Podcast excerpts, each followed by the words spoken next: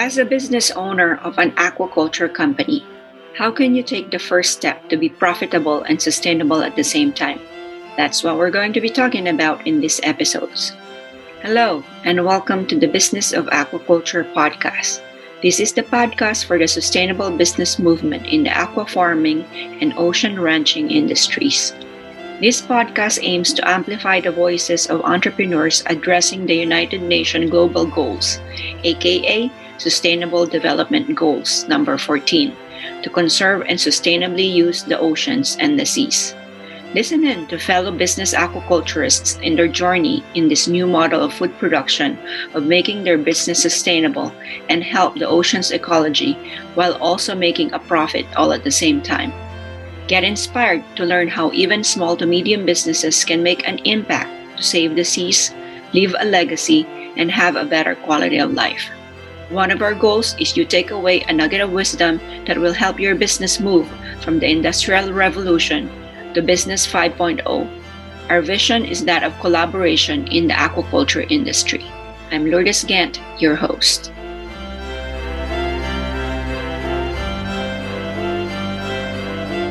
As a business owner of an aquaculture company, how can you take the first step to be profitable and sustainable at the same time?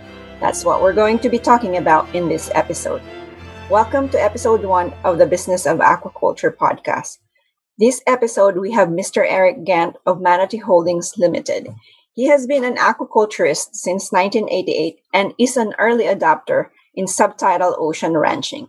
You will gain insights on how often in business, wisdom comes from good judgment, good judgment comes from experience, and experience comes from bad judgment. So if you're on the brink of having to make a wise decision you're experiencing in your business or existing projects at the moment, you will learn a lot from this premier interview. So listen in, and I hope you enjoy this episode. In the next episode, I'll be interviewing Mr. Tom Broadley, who is also one of the pioneers in the geoduck aquaculture industry and globally and in Canada. Welcome, Mr. Gant. How are you doing? Very good. It's nice to be here. I would like for you to share with our audience how you got started in the aquaculture industry.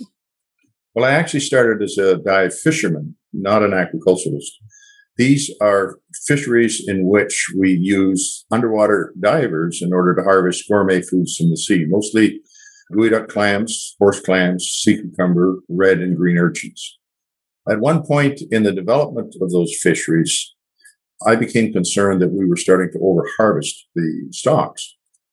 And so I attended a meeting between the Department of Fisheries and Oceans biological managers and the board of directors of the Underwater Harvest Association. It was a formal debate in which the biological managers of DFO took the position that the natural recruitment rate was 1.2%, and the Fishermen's Association had hired a mathematician to take the position that the natural recruitment rate was 1.8%. Now, this doesn't sound like much, but it amounted to millions of dollars in difference in revenue to the fishermen if they won the debate. Now, in the process of listening to this six hour debate between these two mathematicians, the first thing that I became clear to me was that neither one of them actually knew what the total allowable catch should actually be. They didn't understand the size of the stocks, and they certainly didn't understand the natural recruitment rate. It sort of reminded me of the old expression an engineer thinks that his calculations are a reflection of reality. A physicist thinks that reality is a reflection of his calculations, and a mathematician doesn't care. So it became obvious to me that we needed to change the system of management of how we were harvesting from the ocean. I was reminded of a friend of mine who had gone into a small business as a tree farmer. He had bought a pair of Clydesdale horses and he was selectively harvesting the best quality log he could find from the forest from his tree farm and maneuvering them out of the forest with a minimum amount of damage to sell them, and then planting three seedlings for every tree that he took out. To me, we needed to do something like this in the wild fishery, and that naturally led me towards aquaculture. Perfect. My second question is along the lines of the pros and cons of being in the aquaculture industry. I know you have other projects that you are also going into, but maybe give our audience a background on what's the best thing about aquaculture and maybe some of the disadvantages now. Well, I'm a fundamentalist. So the three basic challenges you face in aquaculture is first of all, you have to learn how to aquaculture the species. And this is tremendously challenging. It can take decades before you're successful. Then the second challenge you have is you have to do it profitably. This can also take years. The third challenge is how do you do this profitably in a way that does not cause damage to the surrounding ecology? I was raised as a hunter in a farming district, and I watched from the forest as farmers clear cut huge areas of the natural ecology, totally destroying it in order to intensively monoculture one plant or animal for profits. And I saw all of the problems that evolved from that intensive approach. Dust storms that never existed before, parasites, diseases, predators. So I thought we needed to come up with a way to aquaculture that's producing food from the sea in a profitable way but is actually beneficial to the surrounding ecology rather than detrimental. And that's the model, the business model, and the production model, and the environmental model that we have been championing into place for the past 30 years. Thank you about that. I like how you started that with you're a fundamentalist. My last question is what are your top three trends that you're seeing in the next 10 years in this industry? Well, the ocean has a potential to be able to solve almost all of the macro challenges that we face as a species. There's a wonderful little book that just came out called Seasteading. It's about homesteading the ocean. I'd highly recommend that people read it because there are some surprising solutions in that that will help us deal with virtually everything except the population explosion, which of course we have to deal with ourselves by simply reducing the amount that we breed. But specifically to our species, a trend I see happening in the future is addressing a major challenge, which is referred to nowadays as bioaccumulation. This is where toxins move up in the food chain into a greater and greater concentration. It's very low down at the microalgae level from human nutrient runoff. But as you move up, they get concentrated in the flesh of the predators that feed at every level. So that at the top of the food chain, like tuna or salmon, the concentration is very high, whereas at the bottom of the food chain, like at microalgae level, it's very low. So the solution is a new type of aquaculture called algal culture. And this is where humans are culturing algae and then going through the challenge of turning that algae into tasteful and nutritious human food. Now, in the geoduck, we don't have to do all of that because the geoduck does it for us naturally. So it is a species that I think is going to fall into favor far more than it has in the past because it does address this bioaccumulation problem very well. Now, a second trend is that we have to address the nutrient runoff from human occupation along our shorelines. This is creating an artificially high, what they call planktonic blooms. Microalgae is feeding on these nutrients and that's upsetting the natural ecology of the ocean.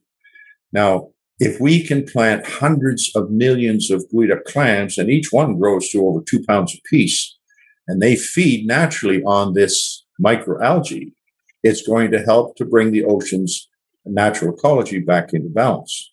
So this is another reason why I think you're going to see a massive increase in the aquaculture of species like geoduck clams.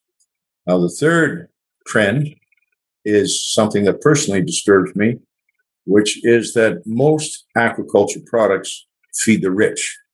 And the primary challenge we're facing as a species is how do we feed the poor? I like to think of the geoduck clam as the shmoo of the sea. Now, those of you who aren't old enough to remember Little Abner will have to look that up on the internet. It's S H M O O.